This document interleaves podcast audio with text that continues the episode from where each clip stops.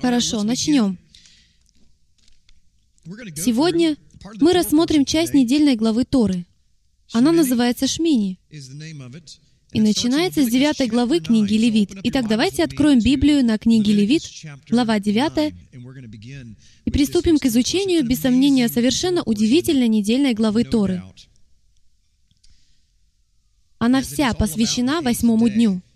Многие из вас уже знакомы со значением числа 8, но сегодня я, наверное, замучаю вас этим числом.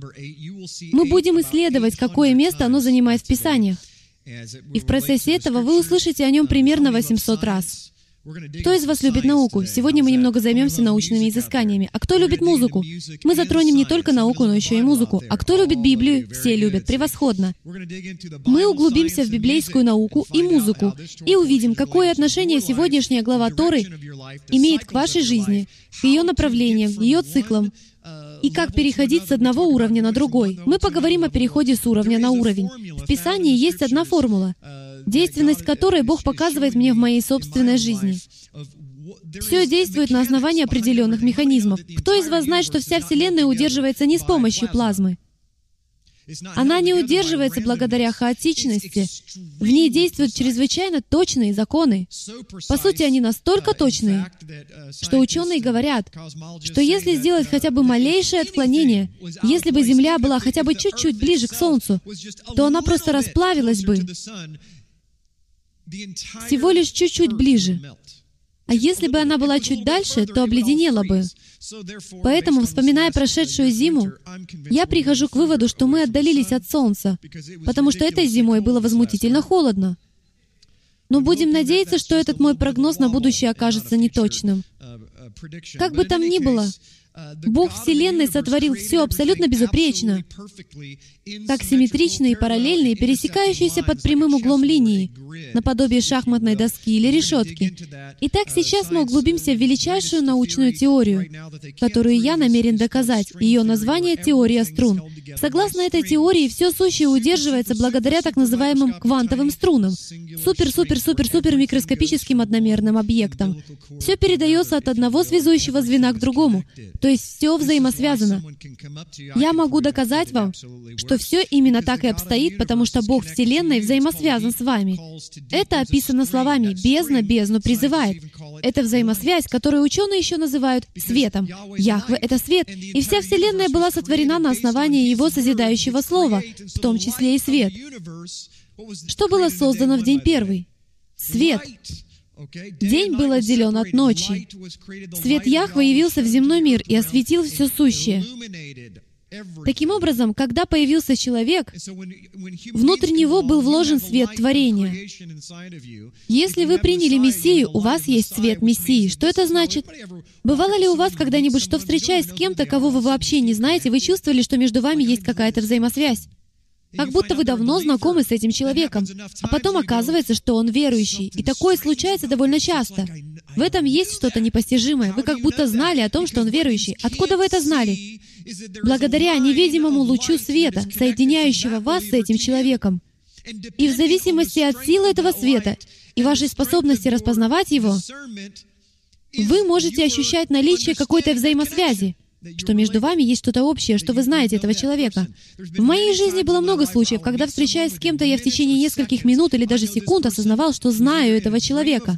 Возможно, я видел его во сне, но у меня возникало ощущение, что мы знакомы, что мы уже встречались раньше. Я не знаю его имени, я ни разу в жизни с ним не пересекался, но он мне знаком. Почти всегда, когда происходило что-то подобное, такой человек оказывал одно из самых судьбоносных влияний на жизнь Джима Стейли. Дело в том, что этот свет в духовном мире очень яркий. В нем часть моего жизненного пути, часть моей октавы, о которой мы поговорим чуть позже, часть моего духовного роста. И Бог просто дает мне внутренне ощутить эту взаимосвязь. Поэтому давайте поговорим о взаимосвязях, о служении, о том, когда и как оно начинается. Кто из вас знает, что вы священники живого Бога? Вы знали об этом? Хорошо. Вы трое слушайте внимательно, потому что сейчас вы узнаете, в чем на самом деле заключается ваше священство. Независимо от того, подняли вы руку или нет, вы не избежите судного дня. Так что знаете, Бог действительно призвал вас быть царственным священством. И потому вам надо знать, что собой представляет священство и каковы его роли. Поэтому давайте прочитаем вместе книгу Левит, главу 9, с первого стиха, где сказано, что все это происходило на восьмой день. Жаль, что здесь после фразы «восьмой день» нет точки. Мы знаем, что в семитских языках нет знаков препинания. Но этими словами можно было бы закончить целую главу, книгу, Библию на восьмой день. Шемени, восьмой. Я объясню это чуть позже. «Призвал Моисей Аарона и сынов его, и старейшин Израилевых, и сказал Аарону, «Возьми себе из волов тельца в жертву за грех и овна во всесожжение, обоих без порока, и представь пред лицо Яхве. И сынам Израилевым скажи, возьмите козла в жертву за грех, и тельца, и агнца однолетних без порока во всесожжение, и вала, и овна в жертву мирную, чтобы совершить жертвоприношение пред лицом Господним, и приношение хлебное, смешанное с елеем, ибо сегодня Господь явится вам». Итак, Бог сказал Моисею, «Призови Аарона, собери Божий народ, собери священников». Это восьмой день. Принести жертвы, которые уже были приготовлены. По-моему, если я не ошибаюсь, их всего было сорок. И предстаньте предо мной, потому что сегодня я намерен вам явиться. Не знаю, как для вас, но для меня это невероятное обещание. Это был для них серьезный стимул сделать все именно так, как им сказал Бог. Представьте, если бы у вас в жизни были какие-то проблемы, и Бог явился вам во сне и сказал, «Сделай это, это, это, потому что после того, как ты сделаешь это, это, это, я явлюсь тебе». Проснувшись, вы записали бы все это и, исполненные надеждой, сделали бы все в точности так, как Бог сказал вам в этом сне. То же самое происходит и в данном случае. Мы видим здесь обещание. «И принесли то, что приказал Моисей пред скинию собрания, мешкан». Не знаю, как вам, но мне нравится это выражение. Оно звучит намного круче, чем церковное здание. Это скиния. Шатер собрания. Только подумайте, мы постоянно читаем эти слова. Это было место, где Яхве обитал в шатре и встречался с народом. Вот что значит скиния собрания. Мне это нравится.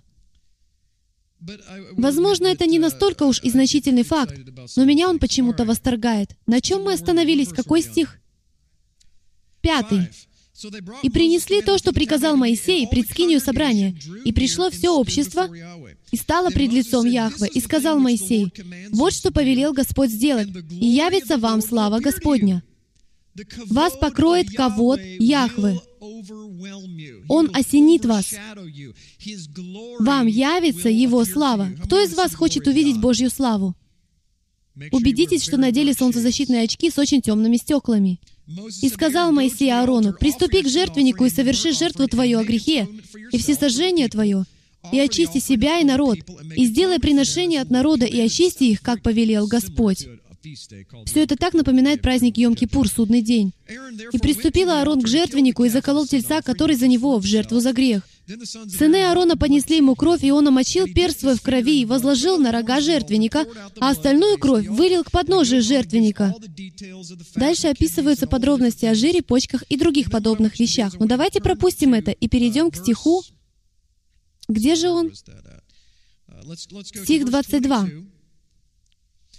И поднял Аарон руки свои, обратившись к народу, и благословил его. Это благословение Аарона. И сошел, совершив жертву за грех, всесожжение и жертву мирную. И вошли Моисей и Аарон в скинию собрания, и вышли и благословили народ. И явилась слава Яхвы всему народу. И вышел огонь от Господа, и сжег на жертвеннике всесожжение и тук. И видел весь народ, и воскликнул от радости, и пал на лицо свое. Как по мне, это просто удивительный эпизод. Если посмотреть на этот текст очень-очень внимательно, то вы увидите, что здесь сказано следующее. Стих 4. «И вала, и овна в жертву мирную, чтобы совершить жертвоприношение, пред лицом Господним, и приношение хлебное, смешанное с елеем, ибо сегодня Господь явится вам. И принесли то, что приказал Моисей пред скинию собрания, и пришло все общество и стало пред лицом Господним. И сказал Моисей, вот что повелел Господь сделать, и явится вам слава Господня. Итак, они принесли в жертву все, что приготовили для этого, а слава Господня не явилась. Вы спросите, с чего ты взял? Посмотрите внимательно. «И поднял Аарон руки свои». Вот этот момент. Все готово. Все уже на месте. Все жертвы на алтаре. Было сделано все, что повелел Бог. Все. Аарон сделал даже то, что с точки зрения левитов было кульминацией. Он произнес благословение Аарона. В какой момент его произносят? При завершающем благословении. В самом конце, когда уже все сделано. Это подобно последнему слову Иешуа на кресте, когда он сказал «совершилось». После этого сказать уже было нечего. «И поднял Аарон руки свои, обратившись к народу, и благословил его, и сошел, совершив жертву за грех, всесожжение и жертву мирную». Почему он сошел? Потому что ничего не произошло. Поймите, то, что здесь написано, это иллюстрация крайнего унижения, потому что Аарон находился в верхней точке жертвенника, у которого была наклонная рампа.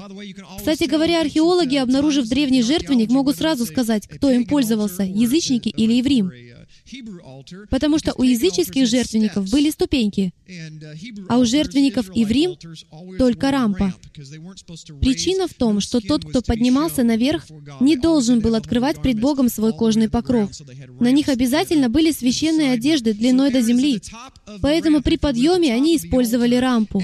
Это вам для справки. Итак, Аарон стоит на вершине рампы, в верхней точке жертвенника. Все сделано, все завершено. Точно такой же момент случился с Илией на горе Кормил. Помните, что тогда произошло? Все было приготовлено. Илия помолился, и бабах, сошел Божий огонь, полностью поглотив жертву. Теперь же аналогичная ситуация, и ничего не произошло. Представьте, что было бы, если бы я вышел сюда, взял микрофон и сказал, послушайте, что сейчас будет. На счет три явится Бог. Раз, два, три.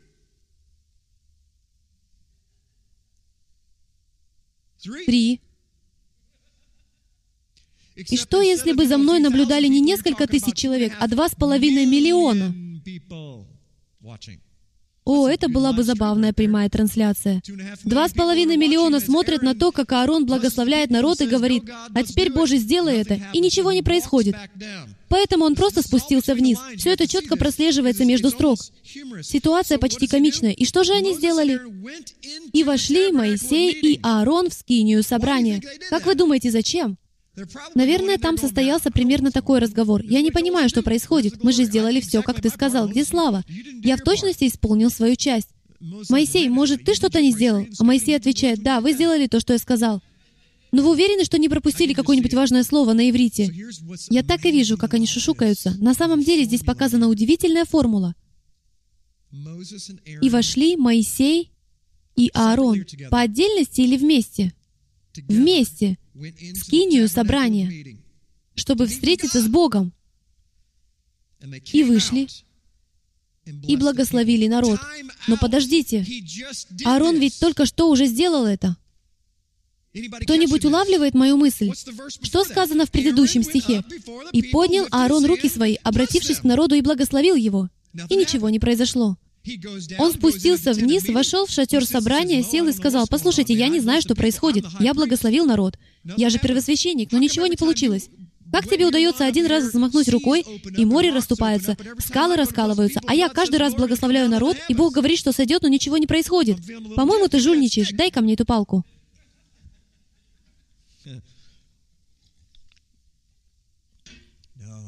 Они просто упустили из виду одну важную деталь. Видите ли, дело было не просто в том, чтобы услышать Бога. Вопрос был не в том, чтобы просто повиноваться Ему. Суть была не в исполнении каких-то предписанных формальностей. Послушайте, если бы Бог пришел и сказал вам, «Я хочу, чтобы ты сделал первое, второе, третье, четвертое, пятое, и после этого пятого явится моя слава», вы, конечно же, ожидали бы, что после пятого явится Его слава. Но открою вам одно скрытое указание, которое всегда упускают из виду. Всегда. Яхве никогда не открывает все сто процентов указаний. Никогда. И евреям это известно. Именно поэтому появился устный закон. Им известно, что Бог не дал всю полноту наставлений на горе Синай, потому что в противном случае это было бы чем-то предписанным. Это не требовало бы веры. Всегда есть то, что скрыто. Бог хочет, чтобы вы стремились к Нему. Именно этот аспект был скрыт в данном случае. Моисей и Аарон вошли в скинию собрания, а затем вышли и вместе благословили народ. Целью Бога было нечто большее, чем просто наставление, буквальное исполнение заповедей и жертвоприношения. Совершенно очевидно, что жертвоприношения животных не имеют для Него никакого значения. Вся суть служения, когда впервые была явлена Божья слава, целиком заключалась в Эхат. Вся суть была в единстве. Весь процесс принесения жертв был направлен на то, чтобы люди действовали сообща. Дело в том, что одному человеку это не под силу. Попробуйте в одиночку удержать быка. Когда его глаза наливаются кровью, и он готов проткнуть вашу голову рогом. Без помощника, который держал бы быка с другой стороны, вам с этим не справиться. Обрядовая система, система жертвоприношений подразумевала групповую работу. В такой совместной деятельности присутствует единство, намного превосходящее все, что вы можете представить. Это подобно строительству моста или подъему в гору в связке, когда требуется максимальная взаимопомощь. Каждый должен исполнять свою роль. Расскажу вам об одной своей поездке в Брэнсон. Мы с семьей любим туда ездить. В детстве я бывал там почти каждый год. Последние несколько лет мы ездим в Брэнсон на День Отца, и одна из наиболее памятных поездок туда связана с посещением самого удивительного представления, которое я когда-либо видел. Это были китайские акробаты. Кто-нибудь видел их? Я никогда не встречал ничего подобного. Мне и в голову не приходило, что человеческое тело может так изгибаться. Это была невероятная командная работа. Никогда этого не забуду. Один человек садится на стул, а другой взбирается ему на плечи, а ему на плечи взбирается следующий. И так человек двадцать. Половина из них стояла на руках. При этом каждому, кто следующим взбирался наверх, передавался стул. Это казалось какой-то иллюзией, чем-то нереальным. Пирамида высотой в 20 человек. Она достала бы до крыши этого здания. Если бы хотя бы один из них чихнул, то это было бы зрелище не из приятных. И они не только взбирались таким образом, но и спускались вниз по одному, как муравьи. Это было просто феноменально. Хочу вам кое в чем признаться. Ваш пастор всегда думает только о духовном. Ну, на самом деле, конечно же, не всегда, но я часто прошу, «Боже, открой мне что-то в подтверждение. Я смотрю на жизнь и вижу картину, ничего не могу с этим поделать. Вы знаете, что я был профессионалом даже в детском саду?» Можете не сомневаться, когда нам говорили, а теперь давайте возьмем карандаши и порисуем, я был тут как тут и доставал свой набор из 64 карандашей, в то время как у всех остальных наборы были из 8 карандашей. У них не было шансов. Мне нравятся образы. Для меня мир состоит из картин, поэтому я смотрел на этих китайских акробатов и видел Божью церковь во всем ее превосходстве, во всей ее полноте. Собрание, кахал, экклесия, назовите ее как угодно. Это было собрание Всевышнего Яхвы, действующее именно так, как оно должно действовать. Каждый выполняет свою роль, и никто не возвышается над другими, даже тот, кто находится на самом верху. В буквальном смысле слова, они являются частью чего-то большего, чем они сами. Вместо того стула, который акробаты подняли на вершину, в своем воображении я видел знамя с Божьим именем, возвышающееся над толпой. Это имя превыше всех имен. Но что происходит, если хотя бы один человек не исполняет свою роль? Божье имя падает, и скажу вам, именно это и происходит. Возвращаясь к нашей истории, именно об этом идет речь в рассматриваемом фрагменте Торы, в обеих главах. Давайте же прочитаем, что было дальше. Переходим к главе 10. Надав и Авиуд, сыны Аароновы, рассматривается род первосвященников, взяли каждый свою кадильницу и положили в них огня. Что мы здесь видим? Кстати, я забыл прочитать стих 24. «После того, как Моисей и Аарон начали действовать в единстве, благословляя народ, вышел огонь от Господа и сжег на жертвеннике всесожжение и тук, и видел весь народ, и воскликнул от радости, и пал на лицо свое. Отличная идея. Если что-нибудь подобное произойдет в этом зале, то, думаю, вам лучше сделать то же самое — пасть на свои лица. И что же произошло сразу после этого? Все пришли в восторг. Никто раньше не видел ничего подобного. Итак, два сына Аарона взяли каждый свою кадильницу и положили в них огня, и вложили в него курений. Они взяли кадильницы, напоминавшие небольшие чашки, подошли к медному жертвеннику, который стоял во дворе, взяли оттуда несколько углей, насыпали в чашки фимиам и внесли его в святилище, к самому святое святых, где стоял жертвенник курения. Именно там должны были воскурять фимиам. И принесли пред Господа огонь чуждый. Что означает слово «чуждый»? В некоторых переводах оно представлено как «нечистый», но оригинальное значение этого слова — «обыкновенный». Это что-то неотделенное, не святое, сделанное людьми. И вышел огонь от Господа, и сжег их, и умерли они пред лицом Господним. И сказал Моисей Аарону, вот о чем говорил Господь, когда сказал, «Приближающихся ко мне освящусь. Меня будут считать Кадош, святым, и пред всем народом прославлюсь». А Аарон молчал. Послушайте, это были его сыновья. И все это происходило в атмосфере, подобной празднованию победы в футбольном чемпионате. Это были фейерверки, в буквальном смысле слова. Я имею в виду Божий огонь, поглотивший жертвы. Весь народ воскликнул, и все пали на свои лица. Это была атмосфера поклонения. Представьте, какой начался праздник, когда огонь исчез, и они осмелились открыть один глаз. Все вскочили на ноги и начали восклицать, славя Бога. «Слава Богу Вышних!» Надав и Авиауд тоже восторгались. Они были молодыми священниками и однажды должны были стать первосвященниками, как их отец. Из-за своей восторженной беспечности они внесли в святилище чуждый, обыкновенный огонь, что противоречило Божьим повелениям. И вы должны понимать, почему он был вынужден убить их. Это очень важно. Причина не в том, что Бог злой. Вы спросите, ну почему он не мог просто явиться и сказать, «Эй, парни, если ваш отец увидит вас сейчас, то вы получите хорошую взбучку. Уходите-ка отсюда, чтобы я вас не убил». Вы должны понимать систему, в рамках которой действовал Яхве. Все происходило в предписанном порядке. Кстати говоря, они принесли фимиам в точности, как полагается. Они положили его на жертвенник курения, чтобы наполнить скинию дымом. Причина, по которой должен был клубиться этот дым, заключалась в том, что за завесой святое святых находился престол. Это был в буквальном смысле трон, престол милости или Божий престол. Крышка ковчега.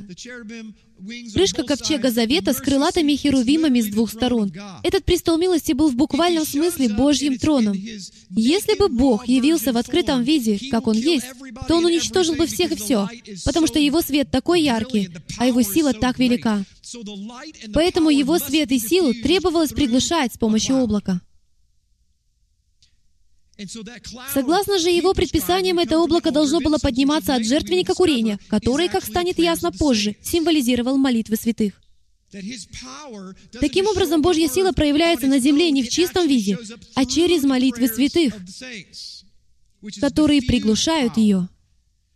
Итак, появлялось облако, приглушавшее Божью силу, и в нем являлось Его лицо, потому что никто не мог увидеть Божье лицо и остаться в живых. Другими словами, это была лишь иллюстрация, что-то наподобие тени и отражения Божьей силы. По большому счету сказано, что в последние дни Ишуа явится на чем? На облаке. Что, по-вашему, это за облако? Вы думаете, оно нужно просто для эффектности? Нет, это не серьезно. Это ангелы. Их будет так много, миллиарды ангелов, окружающих Божий престол. Пришествие Яхве, когда Он пошлет своего Сына Иешуа, это произойдет в облаке множества кого? Свидетелей. Это облако свидетелей, приглушающих Божью силу. Вот почему Земля не уничтожена от одного его взгляда, потому что этот взгляд приглушен благодаря покрову из ангелов. Но когда он придет и по-настоящему ступит на Землю, возникнут проблемы. В тот момент его сила уже не будет приглушенной. Я говорю все это потому, что нам желательно в точности знать, как приступать к нашему царю. Если у двух сыновей Аарона не было права являться перед Яхве с нарушением предписаний, то с чего мы взяли, что можем в развалочку войти прямо в тронный зал и сказать, «Вот он я, я апостол». Как насчет вот этого или вон того? Господь, я пришел, чтобы служить Тебе. Взгляни на все, что я сделал для Тебя. Кто дал нам такое право? Вы посмотрите, что произошло. Надав и Авиуд проявили рвение, но оно оскорбило Бога. Задумайтесь об этом на минуту. Большинство христиан окружает это сияние своего рвения к Божьему делу. Мы видим пример за примером, прецедент за прецедентом. Например, сразу же приходит на память история о Финиесе или же этот случай, когда рвение к Божьему делу оскорбляет его. Иногда оно его впечатляет, и он проявляет милость. Но в других случаях оно не производит на него впечатления, потому что он безупречно свят. Приступая к Богу, нам лучше лишний раз удостовериться в том, что мы действительно к этому готовы. Лучше нам быть уверенными в том, что мы точно знаем, как явиться перед нашим Царем. Итак, давайте поговорим о формуле Божьей славы.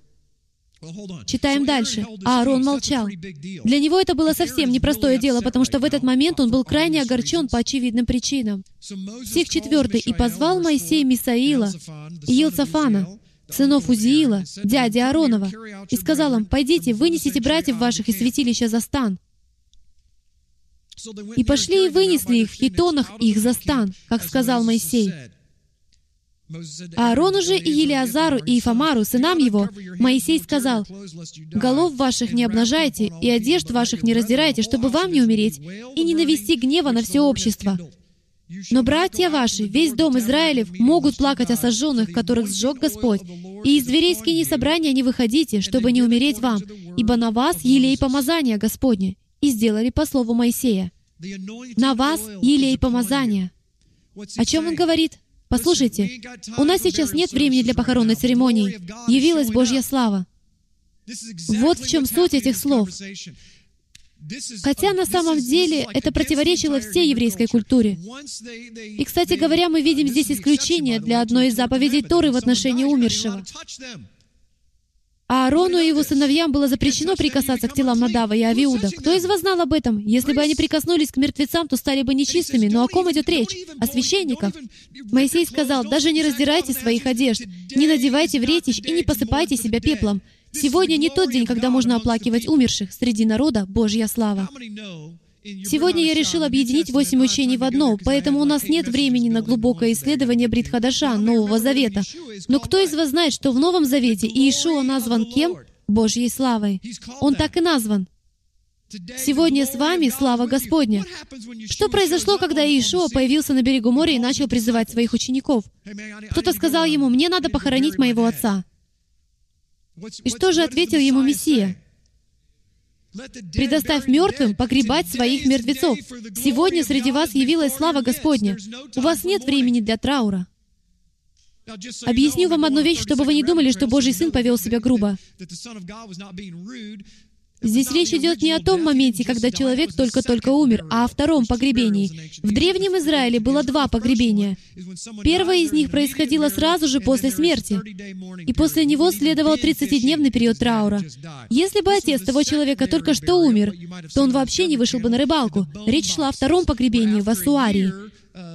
Об этом даже рассказывали на телеканале Discovery. Через год, когда плоть уже сливала до костей, останки складывали в ящик и совершали второе погребение. А суари приносили в окрестности Иерусалима и хоронили его там повторно. Поэтому Иисус сказал, «Извини, парень, уже прошел год. Что ты делаешь? Зачем это нужно? Знаешь, что это такое? Это мертвые хоронят мертвецов. Но настало время следовать за Божьей славой, которая сейчас среди вас. То же самое происходит и сейчас. Позвольте спросить, не поглощены ли вы своими собственными делами? Не поглощены ли вы своей жизнью, делая все так, как вам хочется? И из этого упускайте из виду Божью славу, которая находится прямо перед вами. Кто из вас проходит сейчас через какие-то сложные обстоятельства? Но здесь речь идет о смерти сыновей. Я сказал бы, что это ситуация с большим приоритетом. Если кто-либо из вас сейчас проходит через что-то подобное, то вы хорошо понимаете чувства Аарона. Но если речь не идет о смерти, то ни одно из ваших испытаний не может сравниться с потерей двух сыновей в один день. И в одно мгновение, да еще и от руки Бога, которому вы поклялись служить. Не от рук какого-то преступника, не по какой-то случайности. Тогда бы вы, по крайней мере, могли бы сказать, «Боже, почему ты допустил, чтобы мои сыновья погибли в автокатастрофе?» Но насколько вам было бы тяжелее, если бы вы увидели, что ваших сыновей убила Божья рука, и при этом вы, Отец, должны стоять перед народом, как первосвященник всего Израиля, и улыбаться, прославляя Бога Израиля за Его величие. С эмоциональной точки зрения для Аарона это был очень драматичный момент. Кто из вас проявил бы послушание, понимая, что дело вообще не в вас? А Аарону, по сути, пришлось сказать, речь не обо мне, не о моих чувствах и не о моих сыновьях. Я исполняю важнейшую роль. Я представитель Всевышнего Бога и стою здесь для того, чтобы держать знамя Его имени, Его славы. Я не буду жалеть самого себя. Я не допущу, чтобы вся слава перешла ко мне. Как только другие начнут выражать мне соболезнования из-за случившегося, я отвращу их взгляд от Божьей славы, которая прямо перед ними. Видите ли, большинство из нас реагирует на свои обстоятельства в соответствии с представлениями общества. Мы сосредотачиваемся на том, что произошло. Мы сосредотачиваемся на смерти. Дамы и господа, мы приучены сосредотачиваться на том, что причиняет нам боль. У меня болит палец, колено, сердце, голова. Мне причиняют боль мои обстоятельства, моя работа, моя жена. Но почему бы нам не сосредоточиться на том, что было прежде нас, на Божьей славе? Ее невозможно увидеть, потому что, как я уже отметил в начале этого учения, она пребывает в невидимом мире. Это значит, что ее нельзя увидеть. Разве что в том случае, когда дух внутри человека достаточно пробужден, чтобы распознать ее. Итак, давайте исследуем формулу, которая, по моему убеждению, открывает Божью славу. Взгляните на этот слайд. Бог желает позволить нам входить в Его присутствие и ощущать Его славу. Он желает этого. Но есть определенная формула достижения Его присутствия. Если вы записываете, то вот пункт номер один. Самое лучшее, что вы можете сделать, это демонстрировать свою любовь, соблюдая Его заповеди. Это обязательное условие. В пятой главе первого послания Иоанна сказано, «Это есть любовь к Богу, чтобы мы соблюдали заповеди Его». Единственный способ показать свою любовь к Богу — исполнять то, что Он говорит. Это отправная точка. Вот почему в Эдемском саду все началось с указаний. Это не был просто совет. То же самое мы видим и в девятой главе книги Левит. Она начинается с указаний указаний. Если вы хотите увидеть мою славу, то вот что вы должны сделать. Вы должны следовать определенным правилам, действовать в единстве и принести некоторые жертвы. Это будет вам чего-то стоить. Может быть, тот бык был вашим любимцем, которого вы выкармливали в кружке юных натуралистов. Пункт номер два. Жертвуйте без лжи. Это действительно важно. Что имеется в виду под словом ложь? Как часто, принося свои жертвы, мы даже не догадываемся, что лжем Богу? Что я имею в виду?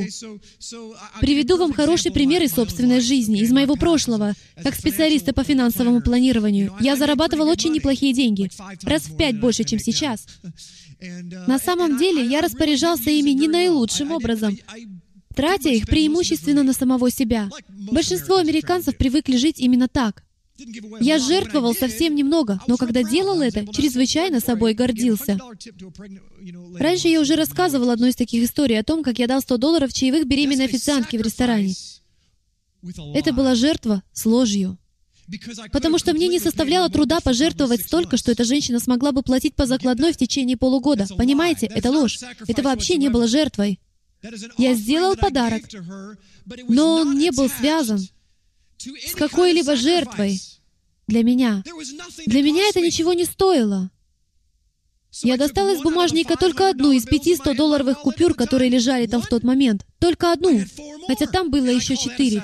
И я считал это жертвой. В древние времена речь шла о десятине, но сегодня, согласно исследованиям компании Barna Group, Христиане жертвуют в среднем 2%, Именно столько они приносят Богу, но Он говорит, что требует 10%. Таков принцип десятины для обеспечения Божьего Царства. Но они приносят два. Это называется ложь. Это жертва, которая не является жертвой. То же самое касается помощи другим. В Библии сказано, если кто-то принуждает тебя пройти одну милю, пройди две, потому что одна миля — это то обязательное, о чем вас попросили, а жертва — это когда вы проходите больше. Разве было недостаточно, что Иешуа в течение трех лет повиновался Отцу и учил людей? Достаточно. В конце концов, Он разъяснял, как соблюдать Тору, Он даровал нам жизнь, Он показал нам путь, но Он пошел еще дальше. Он пожертвовал собой. Для Него это чего-то стоило. Позвольте задать вам вопрос. Какова цена вашего следования за Богом? Чего вам это стоит? Кто-то смотрит на вас высока или, может быть, насмехается над вами в Фейсбуке. О, это такая жертва. Когда над тобой смеются, это не жертва. Знаете, когда злословие и сплетни в мой адрес могут казаться мне жертвой? Когда я не знаю, что такое настоящая жертва. Побеседуйте с христианами в Китае. Когда их руки кладут на стол и спрашивают, ты христианин, а затем начинают рубить пальцы по одному, вот это жертва. Ты все еще веришь в Иисуса? Да. Рубят, рубят, рубят. А потом начинают подниматься вверх к плечу. Как-то моя жена дала мне посмотреть одно такое видео, и я не смог этого выдержать, хотя совершенно спокойно воспринимаю вид крови. Когда они берут христианина, хватают его за волосы, опускают на колени и перерезают горло. Но он все еще живой. Вот что такое жертва, дамы и господа. Настоящая жертва. На такое способны только те, кто действительно любит Господа всем своим сердцем, разумением, душой и крепостью, и жизнь для них не значит ровным счетом ничего. Тот человек понял, что, как выразился Павел, временные страдания ничего не стоят в сравнении с той славой, которая откроется в будущем. Он хватал ртом воздух. В течение нескольких минут — Дамы и господа, мы даже не знаем, что такое жизнь. Мы не понимаем, за что держимся. Мы думаем, что жизнь — это то, что находится прямо перед нами. Мы сосредоточены на незначительных вещах. Лишь немногие из нас сосредоточены на том, что действительно важно. Бог постоянно пытается привлечь мое внимание. Джим, перестань смотреть налево и направо. Когда я услышал это, моя жизнь радикально изменилась.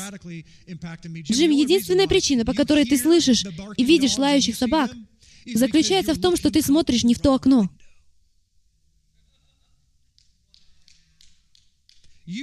Хочешь не слышать и не видеть собак? Смотри через лобовое стекло вперед на дорогу и дави на газ. И однажды ты посмотришь в зеркало заднего вида и увидишь Хасатана далеко позади. Но каждый раз, когда ты смотришь по сторонам, ты убираешь ногу с педали газа и начинаешь петлять, как и многие другие, следующие за твоей машиной.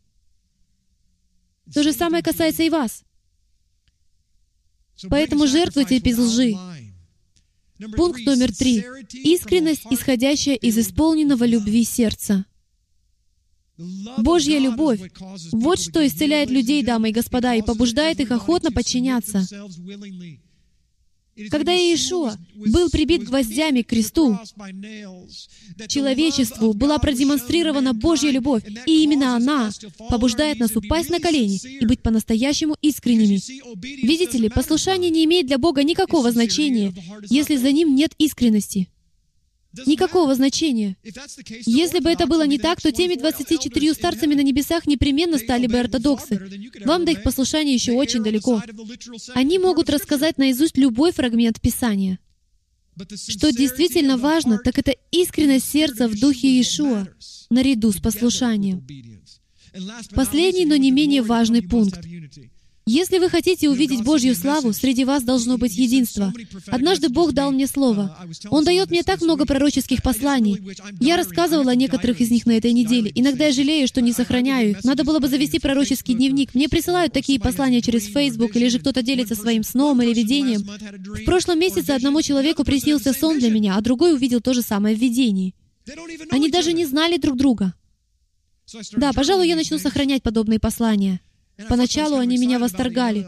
О, Бог говорит ко мне со всех сторон.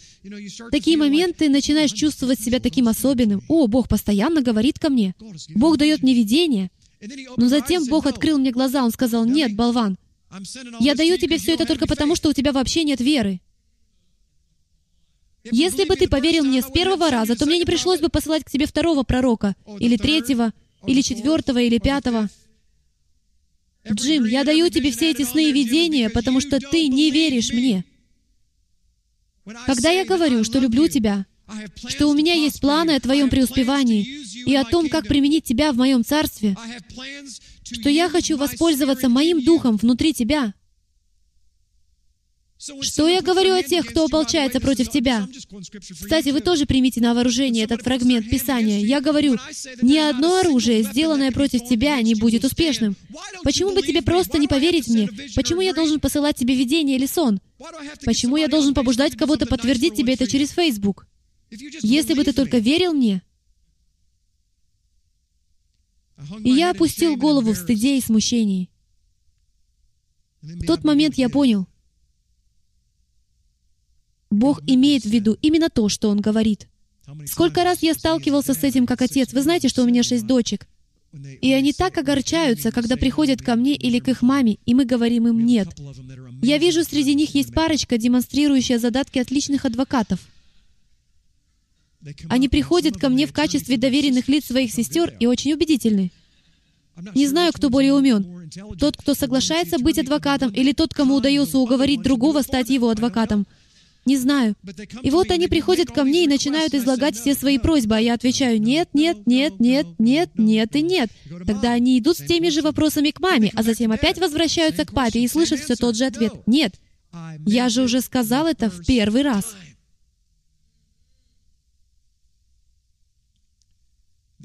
Дамы и господа, Божья сила приходит, когда мы демонстрируем Его любовь, соблюдая Его заповеди Духом Иешуа, принося Ему жертву. Ваша жизнь должна быть живой жертвой хвалы. Вы знали об этом? Из недели в неделю. Даже если вы ничего не возьмете для себя из этого учения, поймите хотя бы следующее. Бог Израиля хочет, чтобы вы приходили к Нему, но вы должны приносить святую жертву. Это жертва вы сами. И между вами должно быть единство.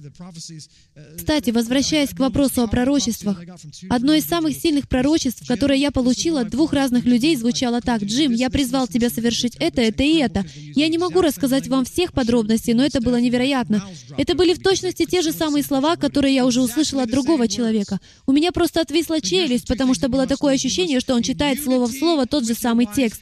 Но есть две вещи, которые ты должен сделать. Ты должен быть в единстве со своей женой и оставаться в смирении. Все мужчины пренебрегают этими двумя сферами, которые важны для меня. Если не обеими, то одной точно.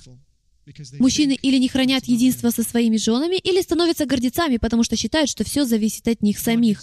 Бог дает нам формулы. Первая книга Царств 15.22. «Неужели все сожжения и жертвы столько же приятны Господу, как послушание глазу Яхве?» Послушание лучше жертвы, и повиновение лучше тука овнов.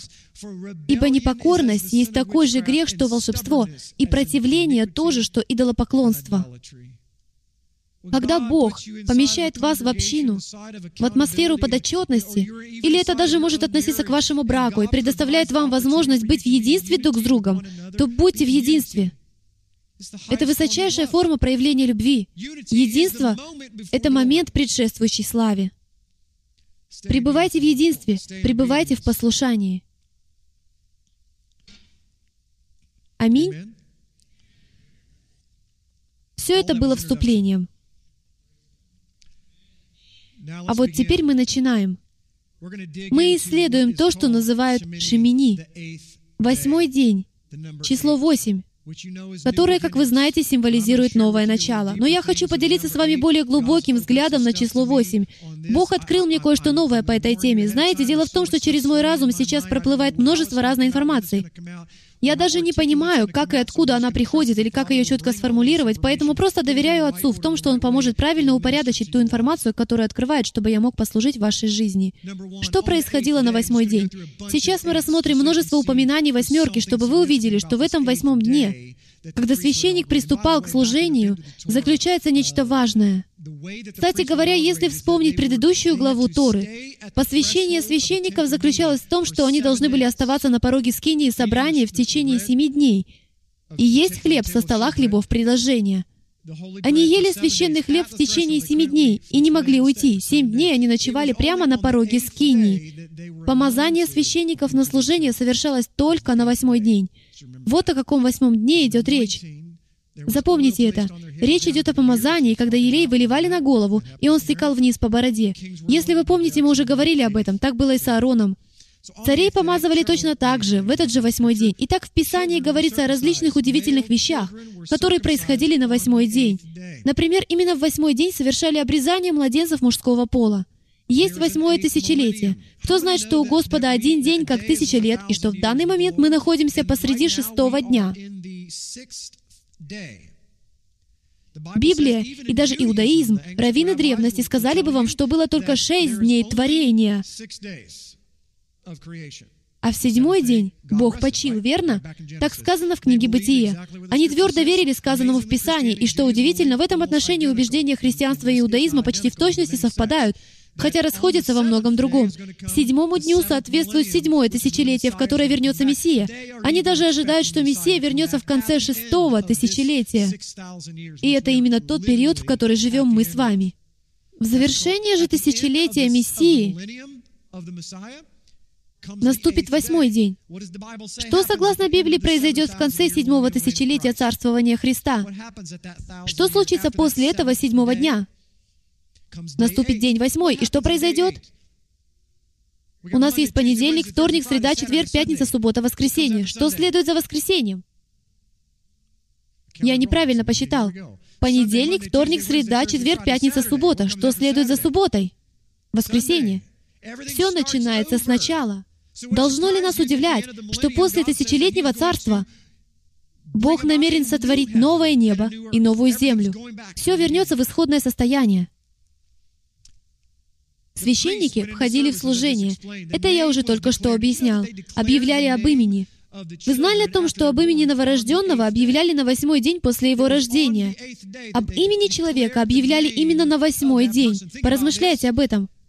Что для евреев значит имя, содержание, цель, миссии? И они объявляли об этом именно в восьмой день. Каким же образом это относится к вам? Что, согласно Библии, произойдет с вами в восьмой день? Вы получите новое имя с новой целью и новой миссией. И мне уже не терпится узнать, каким оно будет. Знали ли вы о том, что Адам попытался приблизиться к Богу и умер? А сыновья Аарона умерли потому, что попытались благословить Бога по-своему. То же самое мы видим и сегодня. Даже в наши дни люди пытаются благословлять Бога по-своему, подменяя шаббат, и, что интересно, восьмым днем. Таким образом, восьмой день таит в себе парадокс. Потому что в Писаниях он наполнен Божьей славой, которая являлась множество раз именно в этот день. Посвящение храма. В восьмой день происходили удивительные, чудесные вещи, но с ним также связана смерть. Поэтому в нем есть что-то парадоксальное. С восьмым днем связаны как благословения, так и проклятия. Примечательно, что в ходе человеческой истории люди решили взять седьмой день, освященный Богом, и заменить его восьмым днем, чтобы приносить собственный огонь по-своему. Если бы не тот факт, что мы живем в эпоху благодати, то мы увидели вокруг множество сожженных надавов и авиудов любителей своевольничать. То, что мы не видим этого, лишь подтверждает, что Бог любит нас настолько сильно, что проявляет нам милость, но это не значит, что Он одобряет это. Это значит, что мы живем в эпоху благодати, когда Божий огонь определенно воспламеняется, Он пылает мощно против нас. Но кровь Мессии защищает нас от того, чтобы мы превратились в обугленные головешки. Еще несколько пунктов. На восьмой день явилась слава в Скинии, и Иешуа воскрес из мертвых в начале восьмого дня. Кровь начинает свертываться на восьмой день после рождения. Вы знали об этом? Вот почему наш мудрый Бог сказал, обрезайте детей на восьмой день. Если бы они сделали это на пятый день, то младенец просто умер бы от потери крови. Но на восьмой день кровь уже свертывается. В книге Еноха 33.1 сказано следующее. Апостолы цитировали эту книгу, поэтому я тоже охотно ее использую. «Я назначил также восьмой день, который будет создан первым после свершения моих дел. И первые семь кругов в виде семи тысяч. А в начале восьмой тысячи будет срок неисчислимый, нескончаемый, в котором не будет ни лет, ни месяцев, ни недель, ни дней, ни часов. Таким образом, число 8 взаимосвязано с вечностью. Кто знает, что будет, если взять восьмерку и повернуть ее на 90 градусов? Символ бесконечности. Вы получите вечность, не имеющую конца. Но давайте взглянем на иврит. Вы будете потрясены, Бог такой мудрый. Взгляните на это. Шмини Ацерет. Великий восьмой день. Так называют восьмой день собрания. И когда он был? Что такое Великий Восьмой день? Он единственный во всем календаре. Его отмечают в 22-й день еврейского месяца Тишрей на земле Израиля или 22 и 23 дни за пределами Израиля. Обычно он выпадает на конец сентября или начало октября. О чем говорит этот период? О празднике Суккот. Суккот — это семидневный праздник. С вечера 15 до вечера 22. Бог постановил этот семидневный праздник. Но что означает восьмой день? Я вспоминаю тот момент, когда впервые исследовал этот вопрос. Никогда его не забуду. Я изучал Писание вместе с двумя другими людьми. Я тогда подумал, Боже, как это понять? Я в недоумении. Это семидневный праздник, но здесь сказано, что он восьмидневный. Но ведь совершенно очевидно, что он длится семь дней. Я озадаченно чесал в затылке, не понимаю. Дело в том, что нам, как язычникам, сложно понять все это, но сейчас, спустя несколько лет, я уже прекрасно понимаю, в чем суть. Это семидневный праздник. Но в Божьих глазах, в духовном мире, это в действительности восемь дней. Семь для людей, но восьмой день принадлежит Богу. Он священный, отделенный. Это последний великий день. Сразу же за Суккотом следует Симхат Тора. Что же происходит в этот восьмой день? Симхат Тара — это возобновление годового цикла чтения Торы, когда мы возвращаемся к первой главе книги Бытие. Не кажется ли вам, что Бог пытается этим что-то нам показать? Именно в восьмой, самый последний день всех праздников Израиля, в конце года, когда уже прошла жатва, завершены все празднования, именно в этот день все повторяется заново, с самого начала. На восьмой день происходили удивительные вещи, а теперь давайте рассмотрим число восемь. Суккот — это не семидневный, а восьмидневный праздник, о чем мы только что говорили. Шавуот отмечали на восьмой день. Вы знали об этом? Отсчитывались семь седьмин, то есть 49 дней, и, как сказано в Библии, на следующий день, после Шаббата, наступал Шавуот, праздник Пятидесятницы. Другими словами, Пятидесятницу, по сути, отмечали на восьмой день недели. Новый Завет был написан всего лишь восемью авторами. Вы знали об этом? Матфей, Марк, Лука, Иоанн, Иаков, Петр, Иуда и Павел. Случайное совпадение? У Авраама было восемь сыновей, и он отец Израиля. Во времена написания Нового Завета сутки были разделены на восемь страж, четыре дневных и четыре ночных. И Иешуа являлся после воскресения восемь раз. Бог спас на ковчеге Ноя восемь человек. Наверное, тоже случайное совпадение? Восемь — это число новых начинаний, число роста, тучности, о чем мы поговорим через минуту. Оно указывает на богатство, получение наследства. Вот почему спасенных должно было быть восемь. Греческая транслитерация имени Ишуа Иосус и его число 888. Я знаю, что многие против греческой культуры, и я не больше ее сторонник, чем вы. Но в греческом языке как таковом нет ничего плохого, как и в латыни или английском или иврите, если уж на то пошло. Ошибочно смотреть на греческую культуру, чтобы понять еврейскую Библию. Но вы вполне можете изучать греческий язык. Иногда это очень сильно помогает в понимании слов, когда возникают трудности с ивритом. Мне просто показался любопытным тот факт, что число имени Ишуа в греческой интерпретации 888. Вполне возможно, это просто случайное совпадение. Восьмая буква еврейского алфавита — это хет. Давайте все скажем хет. Это такой хрипящий звук. А теперь можете вытереть затылок человека, который сидит перед вами. Какая же пиктограмма этой буквы? Четыре тысячи лет назад она выглядела как ограда. По сути, это было изображение двух столбов с поперечиной. Вот так выглядит буква «хет». Это ограда, символизирующая отделение и взаимосвязь. Она создает две альтернативы для следующей буквы алфавита. Если вы не понимаете, о чем я говорю, то просмотрите мою серию учения о еврейском алфавите. Вы будете просто потрясены, когда увидите, что каждый этап вашей жизни можно сопоставить с той или иной буквой еврейского алфавита. Например, если вы оказались в точке принятия решения, то вы на букве «тет», потому что именно в этом заключается ее смысл. Это решение. Приняв неверное решение, вы вернетесь обратно за ограду, к предыдущей букве. Приняв же верное решение, вы переходите к следующей букве «йод», которая символизирует силу Божьей десницы. Это удивительный принцип. Итак, буква «хет» — это разделяющая ограда. Она отделяет одну сторону от другой. И мы встречаем подтверждение этому на протяжении всего Писания. Бог подтвердил свой завет с Авраамом восемь раз, не семь, а восемь. Вот еще интересный факт. Число слова «радуга» — 800. Число для греческих слов «Господь» и «вера» также составляет 800.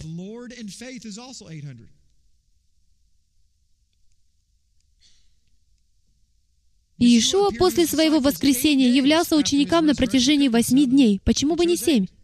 Но он избрал именно восемь. В Библии описаны восемь различных случаев воскресения из мертвых.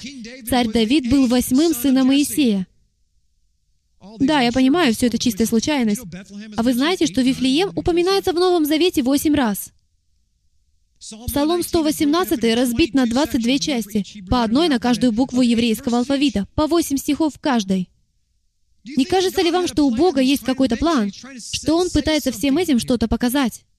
Вот что сказал один раввин. Мне нравятся эти слова. Этот человек не христианин, но я хочу процессировать его.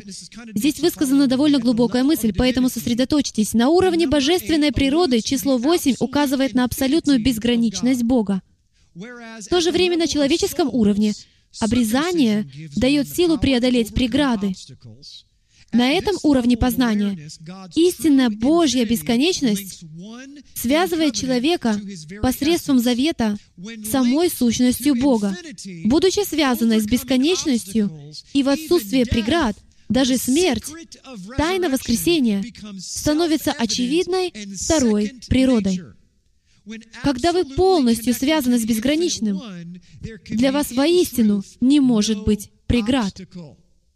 Этот раввин даже не догадывается о том, что Иешуа воскрес из мертвых на восьмой день. Тайна воскресения. Поясню вам суть этого своими словами. Мне нравится эта мысль. Когда вы полностью связаны с безграничным, на вашем пути больше не существует никаких преград. Все, что встречается на вашем пути, это всего лишь иллюзия чего-то другого, чтобы испытать вас. Сможете ли вы продолжить свой путь дальше? Это всего лишь мираж. Шмоны. Восемь на иврите звучит как шмоны. Шин, мем, нун, хей. Что это значит с точки зрения еврейской пиктографии? Я не знаю. Давайте посмотрим. Шин — это подобие зубов. Это всепоглощающий огонь. Сама по себе эта буква указывает на Эль-Шаддая. Это одно из имен Бога. Мем символизирует воду, Нун — это жизнь, а Хей — откровение. Таким образом, мы получаем всепоглощающий огонь, приносящий воду жизни, которая дает откровение. Вот что означает число 8. Дамы и господа, число 8 напрямую связано с историей Ноя, когда Божий огонь пришел, чтобы поглотить и открыть Божьи воды. Кстати, мем символизирует бездну, то есть все, что связано с потопом и ковчегом Ноя. Бог привел воды бездны, и когда они сошли, появилось что? Жизнь и откровение. Таково удивительное значение числа 8, шмоны. Корневое слово в данном случае «шемен». Вы видите его на экране. Это «шин», «мем», «нун». Это слово переводится как «елей», «тучность», «богатство» и «помазание». Синоним. Корневое слово для восьмерки — это елей. Это помазание. Вот почему Бог заповедал помазывать священника именно на восьмой день, помазывать елеем. Здесь же скрывается слово, обозначающее Божье имя. Вы часто слышите «Барух Хашем». Здесь «Барух» — это «благословен». «Ха» — это «Шем» — имя. То есть мы получаем «благословенно» — это имя. «Шем» — это имя. Многие из вас слышали это выражение «Барух Хашем». Хашем указывает на Бога. В этом слове скрывается Божье имя. Эль-Шаддай с водой. Вот имя, которое скрывается внутри слова «помазывать». Божье имя помазывает на восьмой день. Вот еще один невероятный факт. Если взять слово «восемь» и заменить букву «шин» Эль-Шаддай буквой Алиф, первой буквой еврейского алфавита, символизирующей главу, то получится слово «эмюна», что значит «вера». Если рассмотреть древние пиктограммы, то мы увидим очень важный момент. Библия должна была бы начинаться с буквы Алиф, но она начинается с Бет, со слова «берешит». Ученые на протяжении тысячелетия задавались вопросом, почему Бог не избрал букву Алиф. Было бы гораздо логичнее, если бы Библия начиналась именно с нее. Но, наконец, они поняли, что Алиф — это скрытая буква. Она символизирует быка, главу дома, а глава Божьего дома невидим. Вы не можете его увидеть. Первая видимая буква «бет», что на иврите значит «дом». Вы можете увидеть дом, можете увидеть храм, можете увидеть мое тело, но не можете увидеть руководителя моего тела. Он скрыт внутри. Итак, если взять слово «шмоны» и заменить букву «шин» той, которая скрыта, то есть «алиф», то вы получите слово «вера». И в этом есть глубокий смысл — это взгляд Бога. Он открывает суть елея помазания, вера. Вот что в первую очередь его интересует. Для того, чтобы быть помазанным на священство, в восьмой день у вас должна быть вера в имя невидимого. Это Евангелие, скрытое в числе восемь.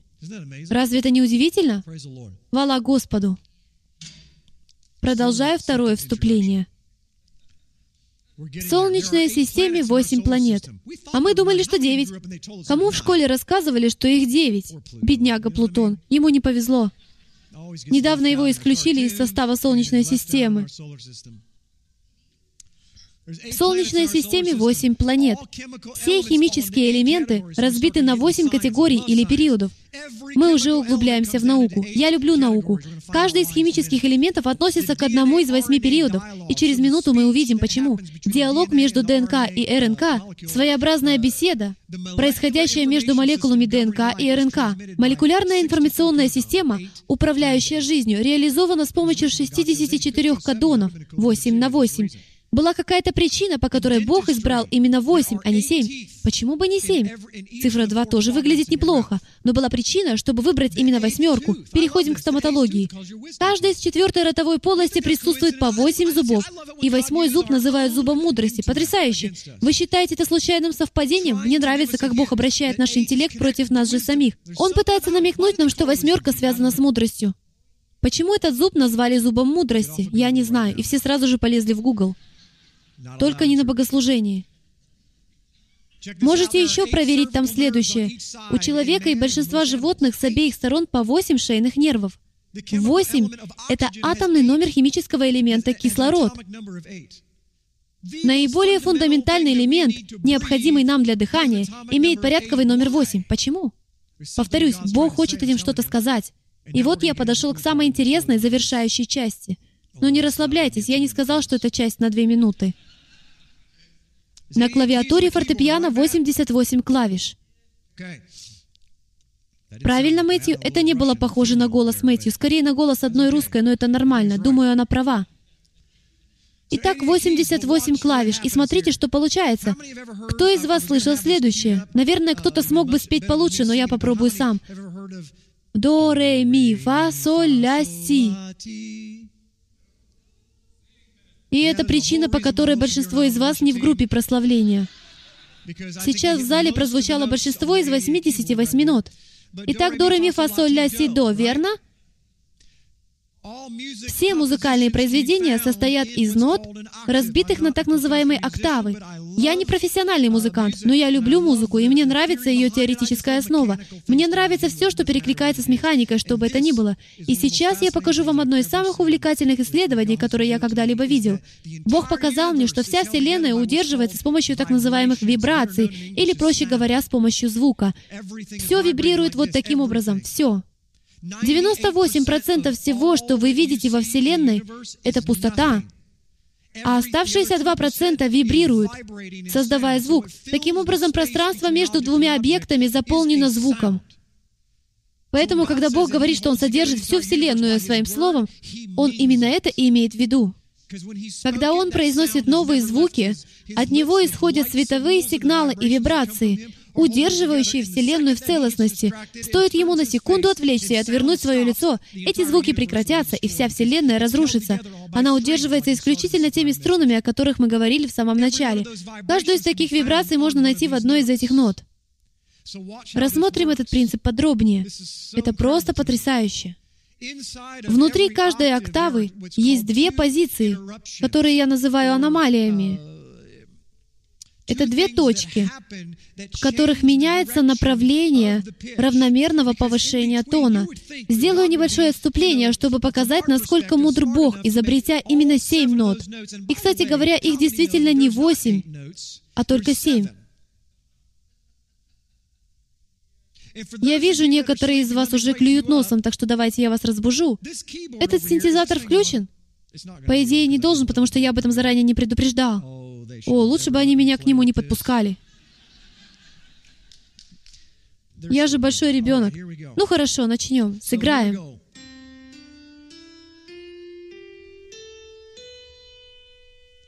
Вот как звучат семь нот октавы. Понедельник, вторник, среда, четверг, воскресенье, понедельник, вторник, среда, четверг, пятница, Суббота. Восьмой день. Как видите, ноты и октавы олицетворяют дни недели, тысячелетия, планеты Солнечной системы, молекулярные силы. Все сущее взаимосвязано с этими семью нотами. Или же их все-таки восемь? Вы уже понимаете, что это значит. Мы только что говорили о Суккоте. Это семидневный праздник, но он состоит из восьми дней. Дело в том, что восьмая нота — это точно та же самая нота, что и первая, но на более высоком уровне. Хочу поделиться с вами одной мыслью, посетившей меня сегодня в четвертом часу утра. В принципе, я размышлял об этом и раньше, и мне так нравится, когда Бог мне о чем-то напоминает. Иешуа — это точное отражение Его Отца. Та же самая нота, которая отличается только гармоникой. Отец — исходная нота, а сын — это же самая нота. Но если их сыграть одновременно, то они не прозвучат в точности одинаково. Но они идеально созвучны. Вы улавливаете мою мысль? Отец, Сын. А теперь смотрите. Вы как свет этому миру. Это вы.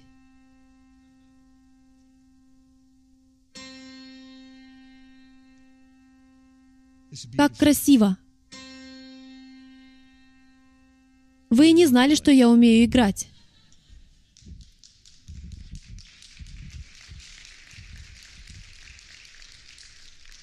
Но вернемся к аномалиям октавы. Это была рекламная пауза. А теперь возвращаемся к нашей теме. Я покажу вам причину, по которой в октаве присутствуют эти аномалии. О чем вообще идет речь? Все ноты должны были бы находиться на одинаковом, в точности одном и том же расстоянии друг от друга, потому что волны распространяются вот таким образом. Если взять волну между нотами до и ре, то она может выглядеть вот так. Между нотами ре и ми она будет немного другой, но очень близкой по форме.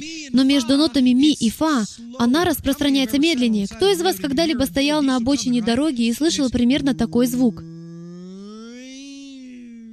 Слышали? Не просите меня повторить это еще раз. Это бесполезно. Вы уже и так поняли, что я имею в виду. Вначале звук низкий, но затем он становится все выше, потому что волны становятся все короче из-за уменьшения расстояния между вами и источником звука. То есть повышается частота. Но после того, как машина проедет мимо, расстояние между ею и вами начинает увеличиваться, волны становятся длиннее, а частота звука ниже. Это называют акустическим торможением или замедлением. Что же происходит в случае с этими нотами? Волны между ними не совпадают. Фактически для каждой из пар нот есть три различных скорости распространения звука, но между нотами ми и фа, а также си и до, наблюдается значительное замедление. То есть у нас есть прямая, которая идет строго под нулевым углом. До, ре, ми, и вдруг звук немного замедляется, изменяя угол направления. Кто из вас в своей жизни рассуждал, «Я знаю, что мне надо добраться из точки А в точку Б. Маршрут ясен, и я знаю, как его пройти. Мне надо сделать около трех шагов». И тут в вашей жизни что-то происходит, и вы начинаете идти в другом направлении. Так и есть. В нашей жизни подобное случается постоянно. Я уверен, что Бог устроил все таким образом, потому что пытается показать нам, что в жизни все именно так и должно происходить. Идите вместе со мной, если вы не идете вдоль. По-моему, я сказал что-то невразумительное. Похоже, я уже сам не знаю, что говорю. Хорошо. Возвращаемся к аномалиям, пока я окончательно не вышел из строя. Вот что происходит между нотами ми и фа. Это аномалия. И есть причина, по которой Бог построил на этой концепции всю Вселенную. И ее суть в том, что на определенном уровне, назовем его духовным уровнем, в одной октаве вашей духовной жизни будут две аномалии, и они полностью отличаются друг от друга как по своей сути, так и по характеру их преодоления. Мы поговорим об этом через минуту. Итак, возникают две аномалии, которые изменяют ход времени искривляют направление вашего движения.